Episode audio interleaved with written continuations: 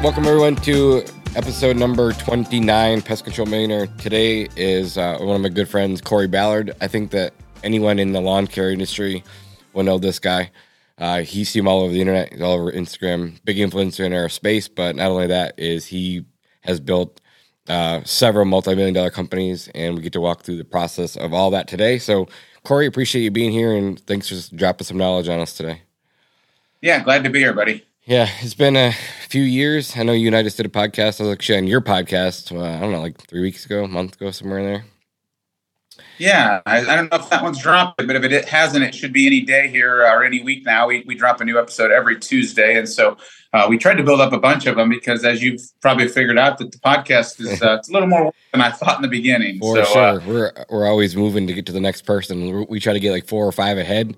Then next thing you know, it gets busy. Then we're getting behind again, and we start another one. I'm like, oh, just constant battle to keep up. Yeah, for sure, for sure. But it's fun. So you got to interview me uh, a few weeks ago, but now it's my turn to interview you.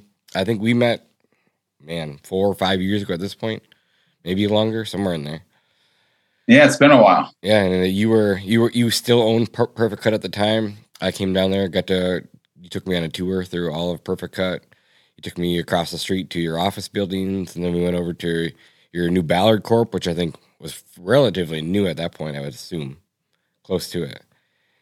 Yeah, I mean we've we've had the company a long time, but you know uh, we it was just kind of a hobby business, and then we we've you know recently grown it the last five years. And I think when you were down, um, even since then, we've added another facility here in Des Moines. We've remodeled everything top to bottom, um, and then we've also had we also have an office in Eastern Iowa and in Omaha. But uh, yeah, since you were here, we've completely uh, remodeled all of our uh, facilities here, and um, and, and just completely gutted them and, and really tried to make a nice uh, facility for our team and, and office admin and a place that people are proud to, to work and show up to. And um, it, it costs a lot of money to, to, to, do that, but boy, it's nice to have a facility that, uh, that you're proud of and, you know, um, and that's going to last. Yeah. How important do you think that is of having a really nice office space a nice facility? And obviously you can't have that everything when you're first start out, but as you scale, how important is it, do you think, for culture? Yeah, I mean, you know, I, I still think you got you know guys can do you know small guys can still still have a quality company and a high quality company without a fancy office and fancy stuff. But you know, for us as we grew and we really wanted to create this culture um, and a place that people wanted to not only work but have a long term career. Um, we just really needed a place that uh, that we were that looked good and felt good and flowed well um, and was secure and safe and uh, and you know so I mean, I definitely think it's it's a place that um, it's made a difference. I mean, I don't know is somebody going to quit or stay because you have nice offices? Probably not. Um, but you know, when we interview people and we bring in salespeople and um, all kinds of different things, I think it's important for us at our level, anyways, to create a culture and create a place that is appealing, aesthetically appe- appealing, and um, you know that they know that they've got a company that's that's you know, we always say we sweat the details, and then you can't say you sweat the details and then have a facility that's not, you know, clean and organized and professional. And um, so we we have the windows clean, we have a cleaning service, and it's um, there's not, you know, you don't see clutter on desks and stuff sitting out. You know, it's super important to us to to change, and it took years to change that. You know, uh, it, it, we just had to really continue to say, hey guys, this is not how we function. And we don't leave stuff out and we, we don't leave boxes out. We empty trashes daily. We don't, you know, we don't make messes in the kitchen areas and our break room areas. And, and, uh, you know, if, if you want to, if you want to change the, you know, the culture, you got to change the expectations. Yeah. I love that. Um, so you mentioned there, everyone, the smaller guys, they're not going to get started that way. So let's take you back from day one. Like, who was Kory Ballard in high school? Um, yeah, so kind of rowdy. Uh, you know, I was, uh, you know, uh, the the long, you know, the short story of you know how we got to where we are. You know, it really started simple with me, and and I just wanted to make some extra money. I wanted the fanciest moped, and they came out with these new YSRs, which were like a little mini crotch rocket, and my parents didn't have any money, and I, I told my dad I wanted one, and they were fourteen hundred dollars at the time. So this is nineteen, you know, eighty nine. So fourteen hundred dollars is I don't know what that's equivalent to today, three four thousand, and and he said, "Hey man, you better get a job." And and so the only thing I could come up with was uh, started knocking on doors and asking people if I could cut their grass, and uh, um, must have been fairly convincing because I picked up you know ten or twelve local uh, residences right around me, and I, I stole my dad's push, you know push mower and and started cutting some grass. And um, and I quickly realized that I enjoyed uh, working outdoors. I enjoyed having my own money. I enjoyed being able to buy my own stuff and not rely on my parents. And um, I was able to buy that YSR and quickly pay it off. And um, you know, and then eventually I bought a 36 inch belt driven junk mower, but man, it was a Cadillac compared to a push mower. And, uh, you know, but I still didn't know for sure what I wanted to do.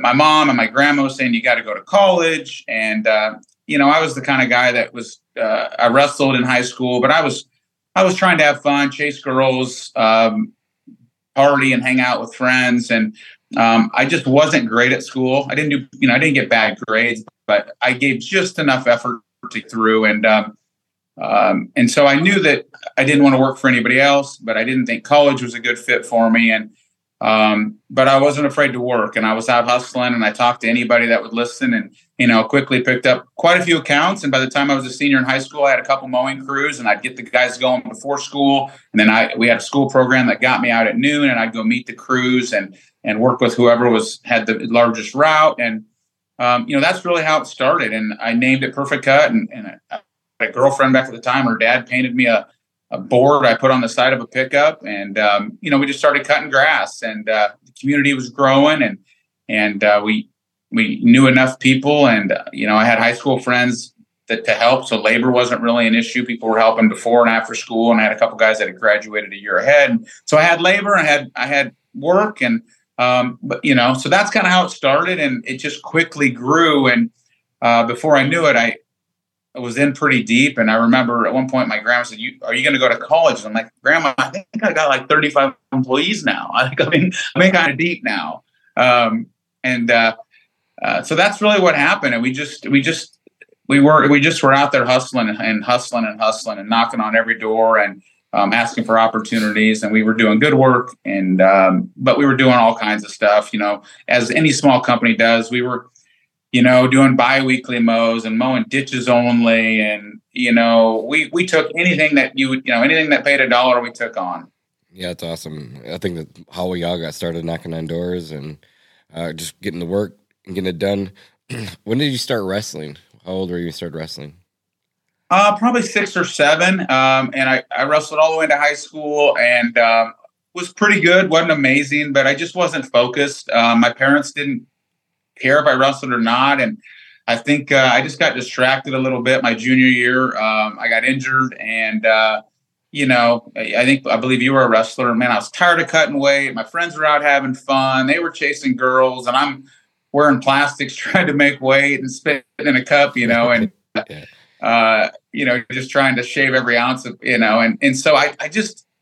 I don't know. I, I can tell you that to this point, Jonas, it's one of the things I regret the most because I'm not a quitter. Um, I don't quit anything, and uh, but I quit wrestling. And I remember my junior year, I called our head coach and I said, "Hey, you know, I don't want to wrestle." And he's like, "Kory, you're you're a starter. You lettered as a sophomore. like you're you're going to make state." And I said, "I don't think so."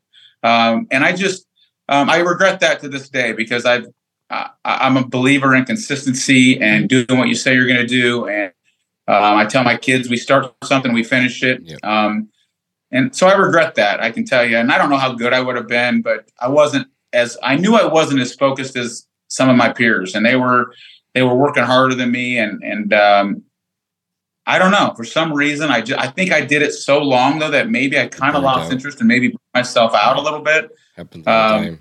I, I still you know, see it. Uh, I mean, I think I've been involved in wrestling since I was three years old. I've seen everything happen. Like some of the best guys that have ever came out of the state, and also the next thing you know, they're it's their senior year. They're ranked number one in the state, and they just bail their senior year because they're just burnt out. Yeah, I have a close friend of mine that did the same thing, so I, I get it. Uh, but how much do you attribute like all the things you learned from wrestling throughout your whole life into the business today? Yeah, good question. I mean, I don't know. I think it's just uh, you know, it's it's up to you. You know, wrestling's a sport, you know, and, and it, it, of course you have a team, but man, you're the, when you're on the mat, it's just you against another competitor, and um, it's who you know who wants to put in the most work, and um, and, and again, who's going to quit? You know, I, I recently talked to a guy, and he was asking me kind of about business, and I said, you know, the businesses that are around today, I think it's about who can endure the most pain. Um, when it gets really, really tough, you know, a lot of guys quit. And I think on the wrestling mat, um, I can speak from my experience. Um, I lost matches that I was better than the guys that I was beaten or that I lost to, and I, and I beat guys that made it were maybe were better than me. And that that day, I just said, "This guy isn't beating me." And um, and that's kind of how I took into business. I just said, I might not be the smartest guy, but I'm going to outwork you. And when you're not working on Saturday, I'm going to be in the office. And when you're not working on Sunday, I'm going to be in the office. And you're just not going to be able to outwork me. You might be smarter than me, but I'm just going to get a little bit better than you. I'm going to work a little bit harder than you. I'm going to stay a little bit later. I'm going to get there a little bit earlier. And I'm going to make it impossible for you to beat me at business. And so I think that kind of relates back to wrestling too. And, um, you know, the guys that put in the work get the results. Yeah. I agree with you 100. percent And we love hiring wrestlers. Like I'm sure some, any athlete, yeah, I think any, any, any athlete agreed. But again, I'm not just picking on wrestling because that's my sport. But we have some wrestlers that work for us that are sales guys, and it, like you said, when things get tough and it gets harder on the doors, like the the ones that that rise to the top are the ones who overcome those challenges are typically the athletes. They're used Absolutely. to like going through those hard times of you know, when it, you're down by two points or down by three points in the third period and you got to come back and win, like that's what it's all about. It's the same thing in business. So like things get hard, like you said, you got to overcome those things and just keep working hard, put your head to the ground, and keep moving. Yeah, it's just I think it's too easy for people to quit today. I mean, Absolutely. I believe you know I believe that quit in business, quit in sports, quit on a marriage. You know, it's too easy to just say I'm not doing this anymore. And um, you know, you've got to figure out a way to to really grind and figure out on those rough, rough days and um, I do like what Mike Andes said when he said it at one of the conferences, and I think he said it on our podcast. But you know, lower highs, higher lows. Where you know, when things are great, you just don't get on top of the yeah. world and buy a brand new truck. And when things are low, you don't say, "Oh shit, I got I'm close. I got to close down. We're out of money. Yeah. We're screwed. Got to fire everybody." So yeah. it's kind of balancing out those. I think that takes some time and some maturity. And um, and on those rough days, sometimes you just, you know, I'll pick my team up and say, hey guys, it's okay. We had a shitty day. Yep. Uh, everybody get some rest, grab a bite to eat. Let's fight the battle tomorrow, man. We'll come back. We'll, we'll do this again. And um, instead of just saying, hey, we're screwed, right? Yeah. Oh, that was a terrible day. We're in trouble.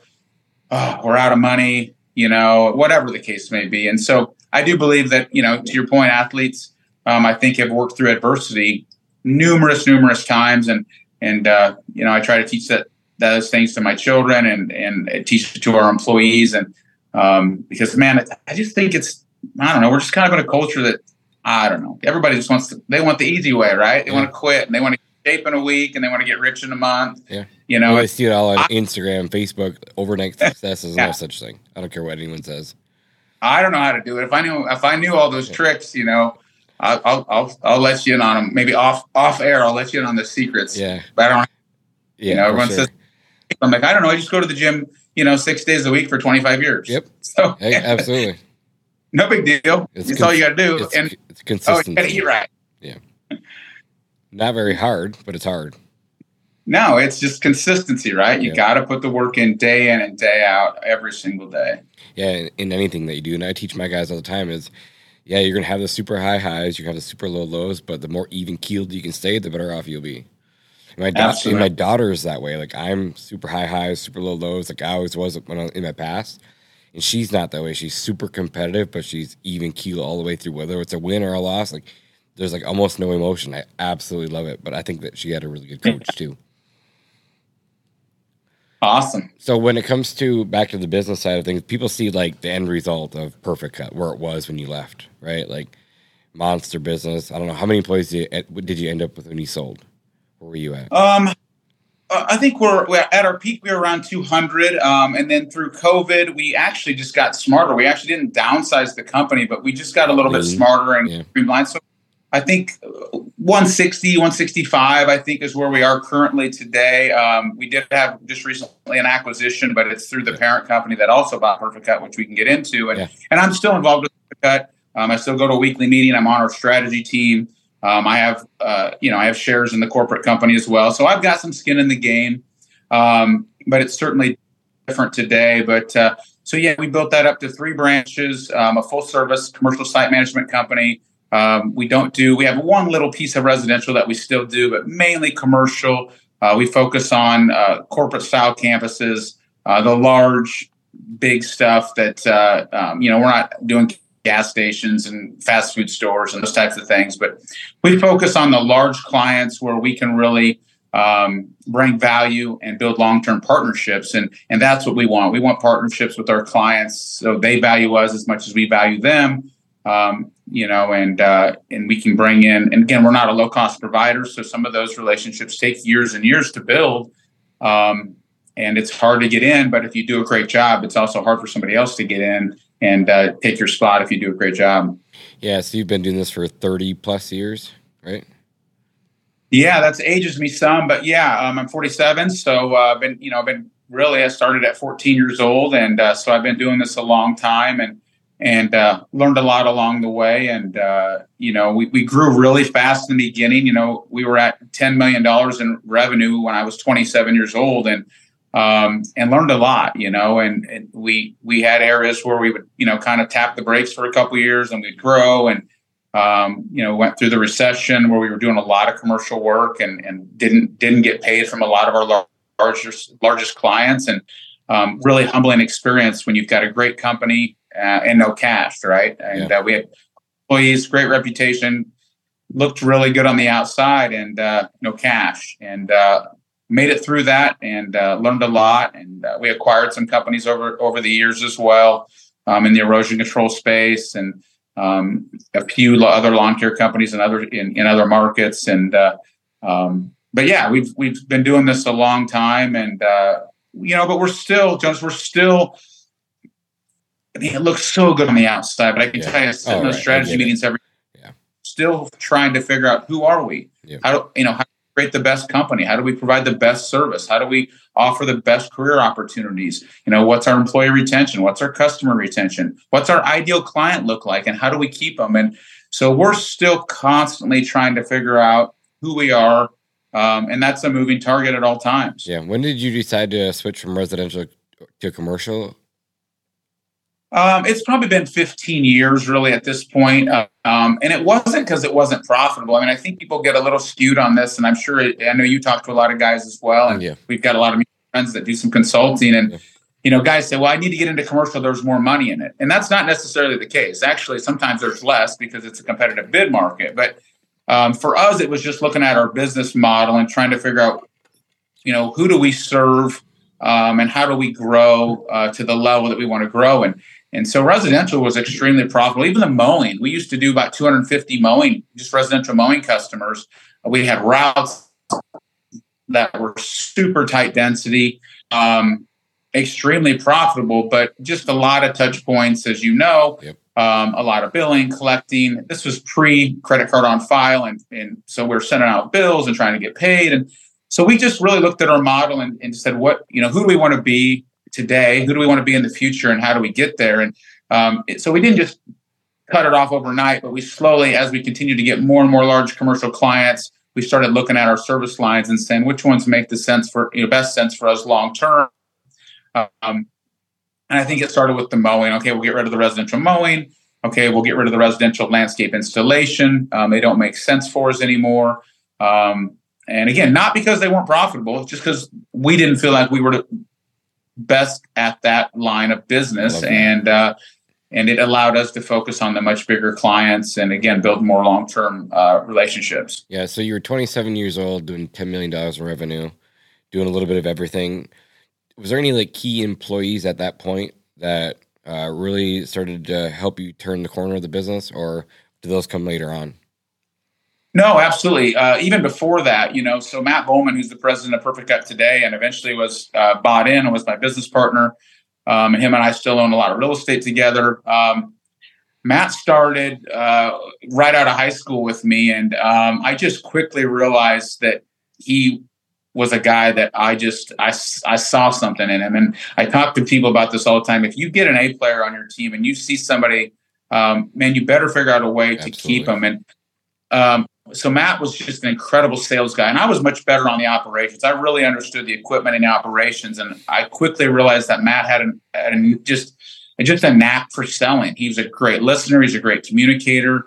Um, even at 19, 20 years old, he was selling large commercial accounts, which is was crazy to me that they would even give him the time of day. And um, And so I made Matt a promise way back then. I remember meeting with Matt and his mom and saying, "Hey, uh, you know, because Matt was going to college, and I said, "Hey, uh, you know, I'd like Matt to join me full time. I think we can do something special here." And uh, I said, "Give us a couple years. If we don't, Matt, you can go back to school." And so I started with a phantom stock program, and then eventually I said, "Matt, you can buy in." And I, he upheld his word, and I upheld mine. Um, and when we sold the company, um, he was just under a fifty percent owner, so I let him buy in um, in incremental values over the course of time. Um, and so there was a lot of people. Matt's the one that stands out because I just knew um, I knew that him and I together would be better than myself alone. And people have said, "Would you gotten where you've gotten without Matt?" Um, no.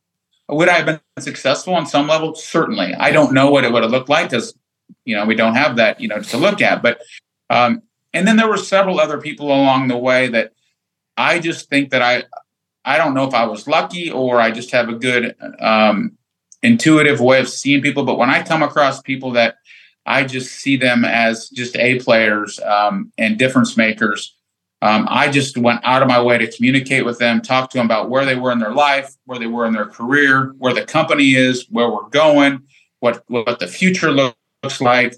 Um, you know, and I encourage you guys to do that all the time. Like, well, they know what we're doing, do they? Right. what you're I, think it's man. I would sit down with people all the time and say, "Hey, Joe, man, you're a stud. Um, I don't have a spot for you right now, but I'm going to move you up next year, and I promise." And I would always fulfill my promises. But like, man, I see something in you. I love your attitude, man. I love your work ethic, man. You're smart. You've got. I mean, anybody, and we. And so I did that with a lot of people, and and some of those guys are still with me today. Um, unfortunately, some of them aren't. You know, as the companies grow to a certain level, sometimes you outgrow those guys, or or they get opportunities thrown at them that that makes sense for them and their family. But uh, um, I just think it's super important to uh, really look at your team, whether you got two guys or you've got fifty. Um, you know, who are the difference makers, and what are you doing to make sure you keep those people on your team? Because um, a couple people make a big difference in a company. I know, I know that you know that. Um, it, it's just like football, right? I mean, you can have a great team, but if you got a stud quarterback, if, if Mahomes plays for you, you got a chance to win the game. For sure. Right? I mean, that's just it. I mean, oh, you know, there's there's there's guys on teams, um, single guys that if you've got a couple of them, you got a chance to win every day. Yeah, you, you brought up a really, couple of really good points, and I don't know how you knew what phantom stock options were at 27 years old, but like maybe you were even younger than that. Maybe someone, yeah. maybe you had a good mentor at the time that taught you how to do it, but it's super smart, you know, just to get him bought in and give him some equity in the company and keep him yeah, I just said, how do I keep this guy on more than just a paycheck and a, a truck and a cell phone, right? And and I said, well, I know how do I get some buy-in and how do I, um, you know, align his interests with my interests? And I did that with several people, and and so that they, even though they didn't have actual ownership, they felt like it. And I, I treated Matt like an owner long before he had any actual stock. I, I I ran stuff by him. Him and I bounced ideas off. I did that with my entire team. You know, I let them um, feel like they were an owner when they weren't. And uh, but I remember going to somebody and saying, "Man, how do I, you know, how do I give back more than just a paycheck or a, you know, just a bonus at the end of the year?" I was doing subjective bonuses. I'm sure you've been there. It's like Jim's pretty good. We'll give him five grand. Mike's sure. really good, seventy five hundred. Nancy's okay. We'll give her, t- you know, and it was just objective, and and I wanted it to be performance based, and I wanted it to be based on the net profit of the company, so that they had ownership in all of it and and started really understanding. And and we also did open when we shared the numbers um because in the beginning you know it's like well you guys are making you know you're making a killing. And i'm like oh actually we're not. I'll show you you know it's yep. like let me let me show you. We're you know and so i just was very open with communication and i just knew that i needed great people around me. Um one of the things that i think i've done well is I know what I'm good at, Jonas, and I know what I'm not good at. And I really try to stay in my lane, man. I just, I really try to do the things I'm really good at. And I'm old school. I write them on paper. Like, here's what I want to do. Here's what I'm really good at. Here's the things I'm not good at. Does anybody on our team have that skill set? If not, who do we need to, fill this gap? Right. And, um, and, and, you know, because there's so many owners that try to do the things they're not good at, man. If you're the best sales guy, go sell. If you're the best guy at operations, be the operations guy. You know, if you're terrible at admin and billing and collecting, stop doing it. You know, get somebody else so you can focus on the things that are going to move the needle. And um, and so I, I, think a lot of owners say, "Well, I'm the owner; I do everything." Well, you can do that, but uh, it'll be tough to scale that way. Yeah, and do you feel like that's uh, one of the one of the points where that the owner just can't give up responsibility for that role that stops them from scaling? Yeah, I think it's fear. Um, I think it's ego and pride. Um, you know, and I think it really hurts them. You know, and I, and I and some of it's attitude. You know, I talk to a lot of guys, and everybody's stupid. Nobody wants to work. Everybody's lazy. That's bullshit. That That's bullshit. not true. I agree. I, I got a full team. I believe you got a full team. Sure do. Like we got more people applying than we need um, because we've created a great company and a great culture. Um, but yeah, you're right. If you if you don't have something that's appealing, um, you're it is going to be tough to get people. So I think that uh, you know I, I, think that most guys hold themselves back more than they realize, um, and I'm just smart enough to know that I'm not that smart. I'm smart enough to know that say, hey, I know what I'm good at. I try to hire people better than me, smarter than me, and then I just let them do their job. I'm not I don't fear that somebody's even at this company at Ballard, we only have 11 or 12 people here. I've got people way smarter than me here. Not at not at designing products or lawn care, but at every other aspect of our business. It, and I just let them do their job. That's why I hired them and I compensate them well and I let them do their job and I don't micromanage. Um, and if we screw something up, we have a conversation about it. We try to figure out how do we how do we you know tackle that different next time. But um, you know, I see that a lot of guys hire people and then they don't let them do their job. Yeah. You know, I hired a production manager. He's going to change the game, and then he quits. And it's like, man, you didn't even let me do my job. I see that all the you time. You hired me. Yep. Yeah, and then you just micromanaged me, and you made every decision for me, and so then they're they don't want to. So I don't. It's I always tell them, why'd you hire him? Yeah, I well, actually. I don't trust him. We, then why? Then fire him. If you don't trust him, get rid of him. That, that's actually, that's actually how I got my director of operations. Uh, she was at a company. She was a COO there, and she was trying to make changes over like the last three to five years. And every time she go to make change and make it better, the owner was to tell her no. Finally, she just got frustrated and she looked for a new job, and we got her, and she's absolute rock star, which I think I told you before. She's incredible. Yeah. And I don't, you, you know, I micromanaged to a point where I had to gain her trust right at for upfront and make sure we're on the same page about a lot of things. But now, shoot, you know, we have meetings once, twice a week, and she's doing her own thing, and it's absolutely incredible. She's moved the needle. It's it's, it's amazing. Absolutely, you, you got to get great people, put them in the right seats, yeah. uh, make sure they understand where you're going. But then, man, just then let them run, yeah. and uh, you can get a lot further that way. And um, you brought up another good point when you were talk, talking to me about that. I remember we were talking about recruiting on the podcast, and you said you had someone that walked into your office like I can't remember what she did or what he did, but they come to your office quite often. You liked her so much that you hired her, like you're trying to recruit her to your team. Yeah, we do that a lot. I mean, we. I mean, anytime, and it's kind of crazy, but if I see somebody that working somewhere else, or someone comes in here and they're they're trying to sell me something, or I go somewhere and I see somebody that looks like an all star, you know, I'm not ashamed to just walk up and say, "Hey, man, I don't know if you're happy doing what you're doing, but if you're not, hey, give me a call, would you?" Yeah. Um, works my local grocery store. He's the best cashier checker outer guy I've ever seen. At, at, and I just told my wife, I said, uh, next Friday when we go in to get groceries, we go every Friday. I'm going to give him my card. I don't know if he's happy or not, but I'm he just clean cut, works hard. Um, I don't know if he's happy doing what he's doing, but I'm just going to say, hey man, if you're not happy, here's my number. Give me a buzz. Let me just let me just see if we have any opportunities for you our, at our company. And so I just try to pay attention to people um, anywhere. Sometimes like in a gas station. It could be I could go into a subway if somebody's the, the best sandwich artist in town. I'm like, hey, you sure like you sure this is what you want to do? You know, I got a job, I might have a spot for you. But on a higher level, you know, sales reps or if somebody comes in and they're just dialed in, um, I'll ask them, "Are you happy doing what you're doing?" Um, okay. Well, if you're not, let me know. We might have a spot for you. You know, and then it gets them thinking a little bit. Yeah, always be recruiting, right? Yeah, oh, we're always we're always talking to people, and and uh, we want them to to feel like, hey, that might be a company I want to join. Yeah. So we're gonna switch gears a little bit because I don't want to run out of time before I ask some other questions. But um, when did you know that you were ready to sell Perficut? How and how did that come about? Um, we well, Good question. Um, I wasn't ready to sell Perficut, and um, I, I, had no intention of selling Perficut. Um, I mean, at some point we had talked about it. We had looked at doing an ESOP, so we paid for a feasibility study on an ESOP, um, and we decided we were going to hold off on that because a friend of mine did an ESOP with a large electrical company, and uh, it made a lot of sense for his business. Um, so we weren't for sale. I had taken myself out of the day to day role at, at Perficut when I was focusing on Ballard. I took myself out about four years ago, and I met with Matt. and Said, "Hey, Matt, um, I'm doing each. I'm doing 50% Perficut, 50% Ballard. I don't like that. It's not fair to either one of them. Um, I'm going to step down. Um, you should be president. I will. Uh, I'll take less compensation. We'll add my comp. You know what I take away to yours. I'm going to step away." Um, and so I wasn't running Perficut day to day, anyways. And uh, but we had been approached, and we've been approached by a lot oh, of companies, and most of them we just didn't we didn't really care. Um, but this one, um, and it's, it's Heartland companies, and they've got I think about twenty companies in the U.S. now.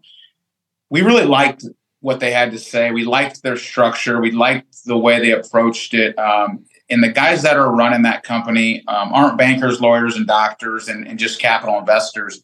Um, these guys um, have owned landscape companies. There were a lot, uh, a big part, of a lot of the mergers and acquisitions in the early 2000s that failed, where they would go in and buy a company like yours or mine, and they would just change the name, change the culture, change the truck color, and that just failed miserably in the early 2000s. And so when we were talking to them, it was a lot about like, um, you know, we don't change anything, and they don't. Like Perficut, still Perficut. Uh, it, it's it's a stock purchase. The only difference is they own the stock and I don't. Um, we wouldn't even have had to tell the employees or the customers. Um, and so we kept talking to them and we just kept saying, you know what, we're not interested, we're not interested, we're not interested. Maybe down the road we'll be interested. Um, and he said, can we just get coffee? And, and so um, I said, I'm not interested in that. And Matt said, I'm going to go have coffee with him. I said, go ahead. And he called me afterwards and said, man, I really like this this opportunity. It might make sense for us. You know, we just came off a record year. Um, they really want us. They they love what we're doing, and I just so we kind of jokingly said, "What's your number?" And I he threw a number at me, I threw a number at him, and I said, "Okay, well, we're not far off. Let's just uh, let's let's explore the opportunity."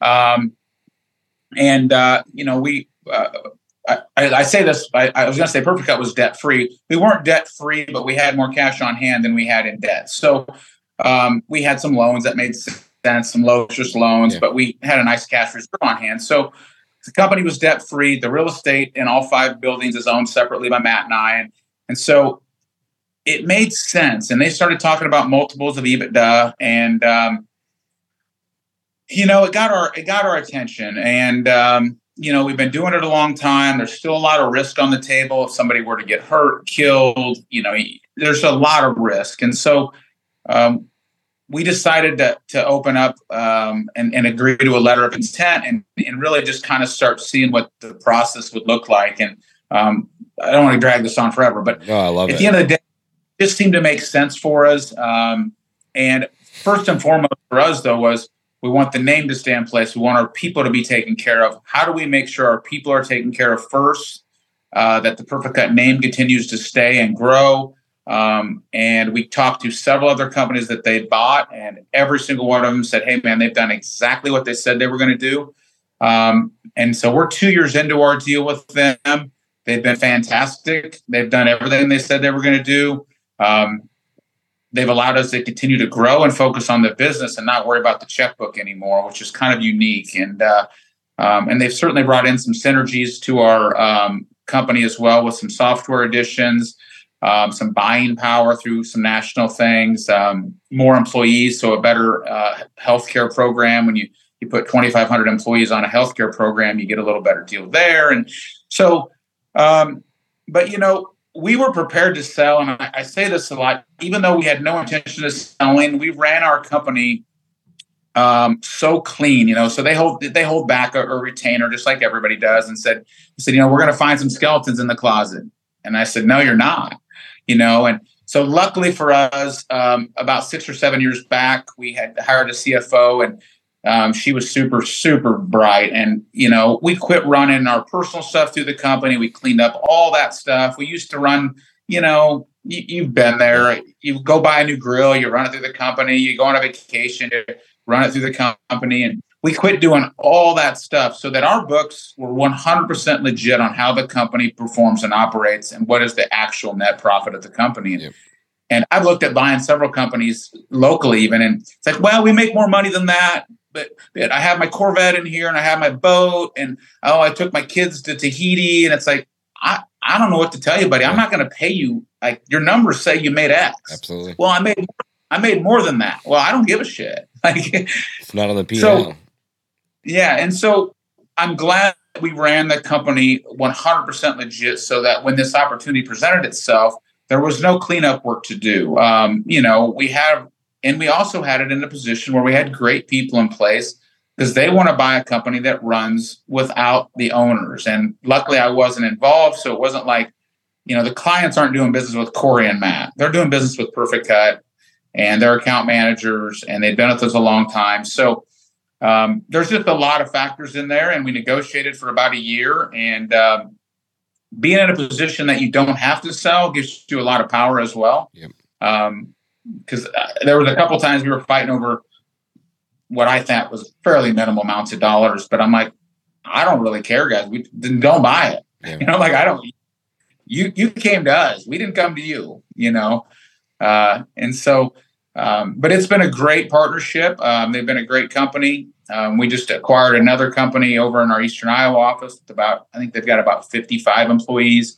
Um, but again, Matt and I didn't write the check; they did, and it allows us to really continue to expand and grow the brand and get a lot of synergies um, without a lot of personal risk. And so that's why it made sense for us. So you know, um, I, I, don't regret it. There's um, it's weird though. I can tell you, um, I just every time I drive, I, you can't drive anywhere in Des Moines without seeing a Perficut, you know, a blue Perficut truck.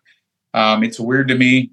It's like shit. I don't. That's like I don't own that. That's weird. Um, that was my baby. You know, I started it from scratch, and uh, um, but I still go down. I talk to the people. I go down and you know bump knuckles with people in the morning and when I can, and and uh, I try to be present anytime I can. We had a safety meeting yesterday. I like to go down and just I just like to be there because um, I want our employees that when we told them nothing was going to change, then we got to then we got to make sure nothing changes, right? Or if it does change, it's for the better. Yeah, that's great. There's so many nuggets in there that I want to dive into a little bit deeper. Uh, first question I wrote down was how long was your due diligence process with that? Um, I think from start to finish, it took us about a year. Um, we probably could have maybe nine months, but I think it was a year from the from the time we really said, "Yeah, let's let's do this," um, and they gave us the original offer, and we said, "I think that you're close." Um, I think it took about nine months to a year before we actually closed. Was that a stressful process, like bringing on all those auditors and? It was. Um, luckily, I didn't have to do a lot of the heavy lifting. We have a COO in place and a, and a CFO that did a lot of the heavy lifting, and and we certainly incentivized those when the when the deal was over. But uh, um, it was because it was emotional. There were several times. Um, I think we were two weeks out, and I called Matt and I said, um, "I don't want to cuss too much on her, but I said, tell me the deal's off. F it, we're done." Yeah. He's like, "Whoa, what happened?" I go, "I just I can't do it, man. I didn't sleep last night. I can't do it." He said, "Call me tomorrow." So I call him the next day, and I'm like, "Okay, Matt, I'm okay. Let's do it." And he goes, "I don't think I'm in." I'm like, "What?" I'm like, and he's like, "I don't feel right about it." And so it was an emotional roller coaster and just being vulnerable. I sat on my deck one night and I just started crying.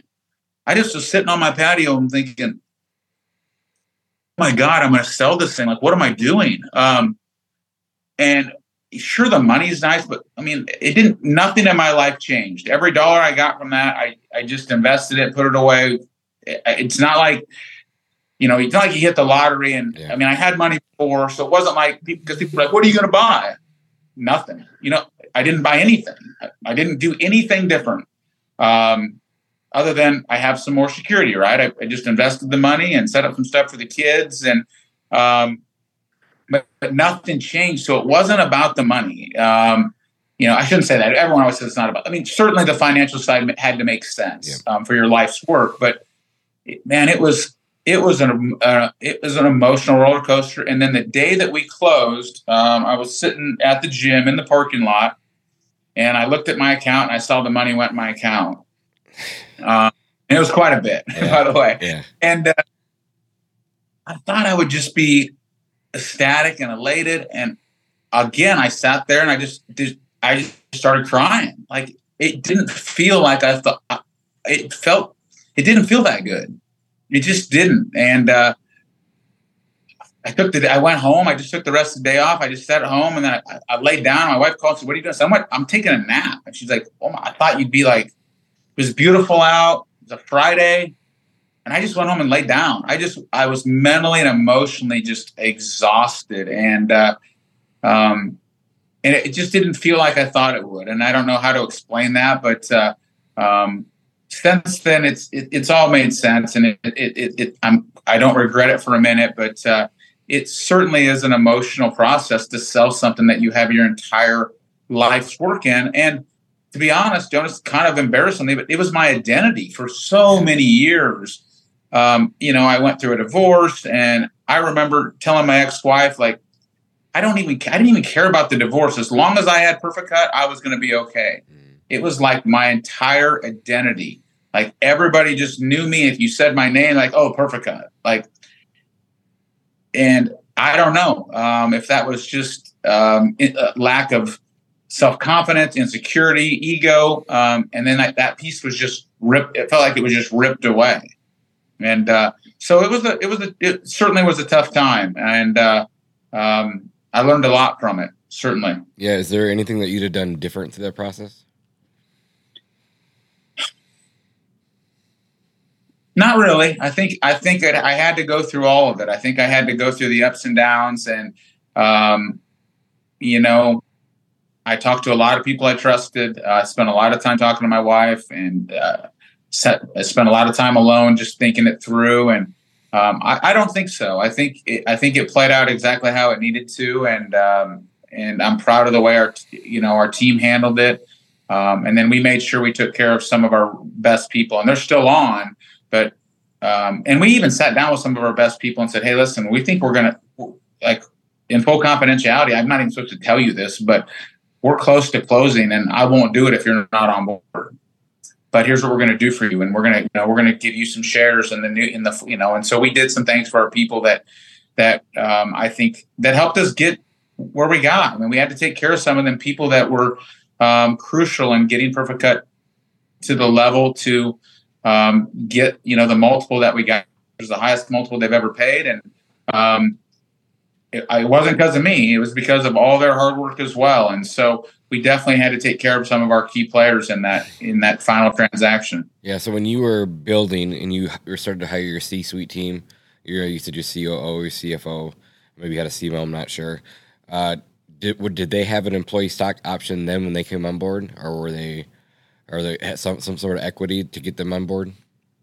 No, they don't. They uh, they all you know have salaries plus they have uh, bonus Bonuses. and bonus tied back to overall company um, profits. So um, we with all of them, that's the deal we have. We also had a deferred comp program in place um, that that unfortunately ended when Heartland bought us, but then we to make that up, um, they were able to cash out some of that or, or, all of that, and then we went ahead and issued them another um, gift, basically from Matt and I personally, um, into shares to the parent company. So um, just kind of a little workaround for us, but we wanted to make sure that they were compensated, taken care of, and Okay. realize, and, and and they knew how valuable they were to us. Um, not like, hey guys, thanks for helping us. We got our money. You know, good luck with the new you know new team. And it, it was so um, we had a lot of conversations with our top you know five or six people to make sure that um, and really walk them through why we were doing what we were doing and and and I believe that they completely agreed that it was not a money grab for us in any way. We never talked about the money. It was always about people, culture, longevity of the company, and taking care of our clients. Such a great story. Um, my next question would be like when you when after you did sell and you decided to, I don't know if you had to decide if that's part of the deal that you had to stay on the board for uh, the board seat for so long, or is that something that you wanted to do, or is part of the deal? Part of the deal was I would stay on for two years, um, and Matt as well. Matt stayed on as president for two years. I stayed on the strategy team for two years, um, and I've asked for an extension. I believe they'll extend. I believe I'm, I believe I'm grandfathered in forever. Cool. at some point they could find not that valuable. But Um, so that was part of the deal that they typically do with with owners and uh, in, in their kind of their main players. Um, and I, I, hope to stay on with them as long as they'll allow me, and, and I hope to stay on as long as I have value. And so, um, and I do think I bring a lot of value to the strategy team because I'm not in the weeds. I'm kind of at the twenty thousand foot level, looking down, and so I can continue to bring a perspective that's a little different because I'm not bogged down with all the day to day, you know, shit that goes on, and and so um, and and for them, they want our people to continue to see my face and Matt's face as long as possible. And Matt's super engaged. He's probably more engaged now than ever. He's a freaking stud. He's in there um, grinding it out. And I said, Matt, how long are you going to do this? And he said, as long as I'm having fun.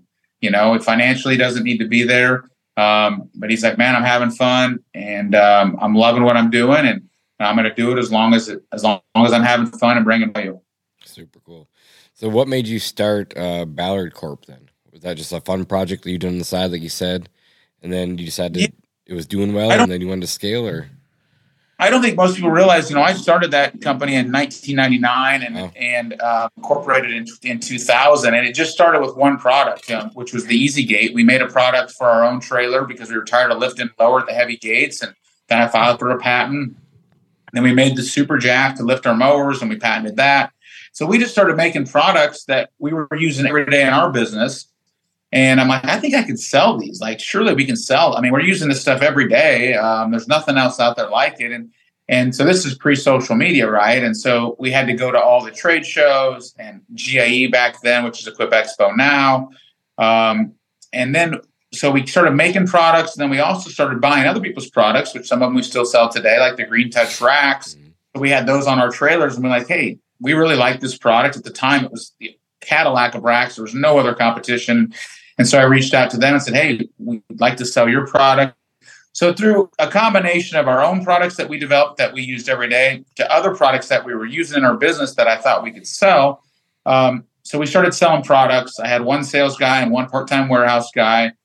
And I did that for about 15 years. And it was just kind of a hobby business. Um, it wasn't making a lot of money. It wasn't losing any money. It was just um, something that I enjoyed. It was kind of fun. Um, and then in 2017 um, is when I really kind of hit the crossroad. I said, uh, I came home to my wife and I said, I'm either going to shut it down or I'm going to blow it up. She's like, blow it up. Like, what do you mean? I said, like, grow. You know, that's when I said blowing something up. I'm in, I'm not going to blow it up with the dynamite. I'm blowing it up. We're going to grow it. I said, you know, we've got great products. The industry's growing. There's nobody doing what we're doing. Um, and so I called the guy and said, uh, "What do you know about social media?" He said, "Not much." I said, "Well, it's still probably more than me." Um, what do you know about Facebook marketing? He said, "Not much." I said, "You still, you still got me." And uh, so it just started from there. We started making some videos, uh, promoting the products, and, and um, quickly just started growing. And um, and it was pretty short thereafter that I realized that I I wanted to do Ballard. I wanted to see if I could grow this company and create um, opportunities for people. And uh, I think 2018 is when I s- stepped down from Perficut. So, um, but I mean, we were only doing like a hundred thousand a year in sales, um, you know, and today, this year we should be close to 10 million or maybe a little bit more. So we quickly took it, just scaled it fast and um, crazy. Um, and I'm having a lot of fun with it. I get to I get to create new products test new products. I get a lot of people bringing me their products. Uh, we, we have this joke where I'm just the middleman, right? But um, I just got off the phone a little bit ago with a guy named Andy. He's got a great new product he developed. Yeah, he developed this product for his own business, but he doesn't know what to do with it. Guys like him bring me products, and I'm I I know what to do with it, right? I can get it manufactured if it is you know if it's a great product. I can get it manufactured. We can market it. We can make his dream come true as well and he just gets mailbox money. I, I make deals with guys all the time where I do royalty deals. Um, and so we're having a lot of fun with Ballard, and uh, social media has certainly made all that possible. Um, I think we had 63 million views last year on our on our channels. Um, so pretty crazy numbers that we're able to reach out there, and, um, and so we're able to reach a lot of people. Um, I put myself out there. I do most of the videos myself, which comes with a lot of hate. I don't know, I don't know how many I don't know how many Facebook groups you follow, but man, I get I get bashed almost daily. It's okay. It yeah. is what it is. Um, we're just going to keep doing what we're doing and uh, and uh, and and trying to create great products and give great customer service. And um, but yeah, we've had a lot of fun with that. I mentioned I think before we went on air that you know we're building a new twenty six thousand square foot uh, facility. Um, and we've got a great team of, of, people on board and, and looking to add quite a few more. And um, I don't know where I'll take it. Um, and how long I'll be involved. Again, I'll be I'll, I'll, be involved as long as I'm having fun. And we've had quite a few companies try to buy this one as well now, so that's kind of interesting. I'm like, not interested. Wait, what's your number?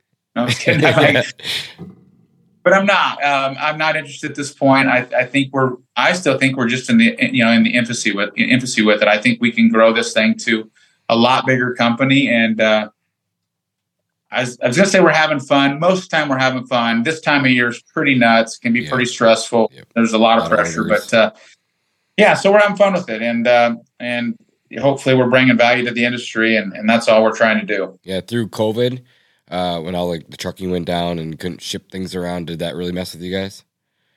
Yeah, it was tough. Um, you know, we could get stuff out of here, but we were having trouble getting products made and getting products in, yeah. and of course, pricing pricing, you know, was crazy. Um, we have some products made in the U.S. We have products made in other places where we find the best suitable manufacturer.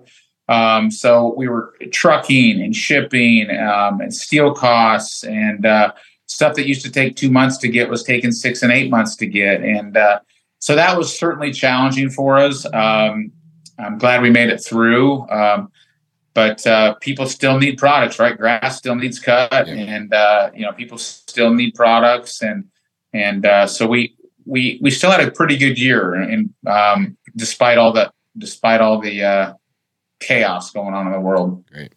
Uh, what does Kory Ballard's typical day look like at this point? Um, yeah, um, I get up at 4 a.m. I don't sleep much, but I get up at 4 and um, you know, I typically get through emails pretty early.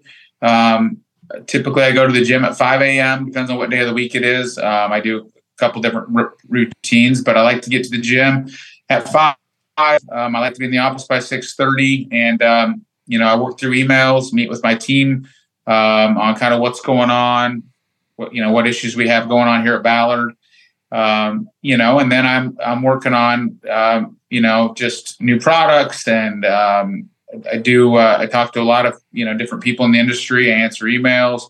Um, I still involved again involved with Perficut on Tuesdays. I'm down there most of the day, or at least a half a day, and um, you know uh, a lot more freedom and flexibility than I than I had. But uh, with growth comes you know comes some challenges. So, um, but yeah, I, I, I'm a guy that likes to be in routine. Um, I'm having lunch with the guy here after we get off um, that has some questions on his company's growing. He's having some financial, some capital concerns uh, to scale his company. Obviously, takes cash. So anytime I can meet somebody and um, at least share my experience with them, man, I try to. Um, I love giving back. It seems like the more I give back, the more I get in return. So um, constantly just trying to help people. And then, uh, you know, we have kids activities every night. Man, we got karate and dance and my son works out and we race on the weekends. And so we we lead a we lead a really busy life. Cool. Yeah and i can attest to that because i know that the first time i ever reached out five years ago i was like this guy's never ever going to respond to me ever. And within half hour you'd already responded inviting me to come visit you so i appreciate that. You've helped me a lot along the way. So i uh, appreciate you as a mentor as a friend and definitely appreciate you taking the time for us today to um, be in the podcast yeah, man, it's been fun. Uh, yeah, if you ever want to get me back on, I know I ramble a little bit. I can talk. I can talk industry of lawn care. I can talk about this shit all long. So yeah. uh, time, time goes fast. But yeah, if you ever want to do another one, or if you've got specific topics, um, you know, there's so many hot topics in our industry, which is you know getting work and getting people. And um, I don't even talk about equipment much because I don't care about equipment. Yeah. That's just that's stuff. That's the easy stuff. It's it's all the other things that that make a company great and uh, but yeah, Jonas, I appreciate you having me on, buddy, and uh, I appreciate you joining us on the Green Grind a couple weeks ago, and um, we'll be sharing that episode here soon as well. Cool. If you guys have any questions for Kory, uh, you know, drop them in the comments on YouTube or send me questions to info at pestcontrolmillionaire.com. And I can throw these questions at Kory, or I'll try to bring him back on again to answer them.